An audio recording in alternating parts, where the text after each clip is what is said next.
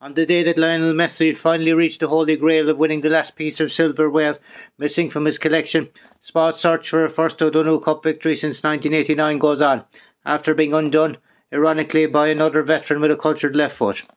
It was defending champions Dr. Crokes who got off to the perfect start, with Daithí Casey's long-range missile dropping around the goal. Tony Brosnan snuck inside and quickly laid it off to Mikey Casey, who palmed it into the net.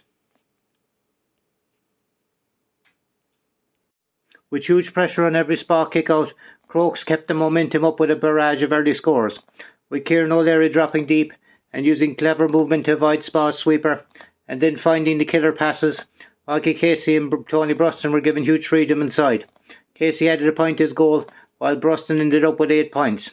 Evan Looney also came forward to kick a point, while his clever use of the ball was also noteworthy.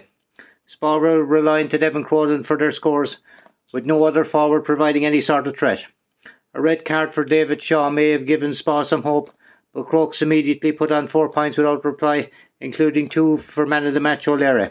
Dara Moynihan's brilliant finish for a goal was of little help to Spa as they failed to make their numerical advantage count. Even two more red cards for Brosnan and O'Leary could not take the shine off Crokes' win. A tough day for Spa, who didn't perform to anywhere near the level they are capable of.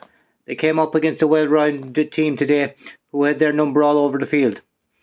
With both Rathmore and Fossa in All Ireland semi final duty in the new year, the quality of teams in East Kerry is very strong, so being the champion team in the division is some achievement. Thanks for listening and good luck.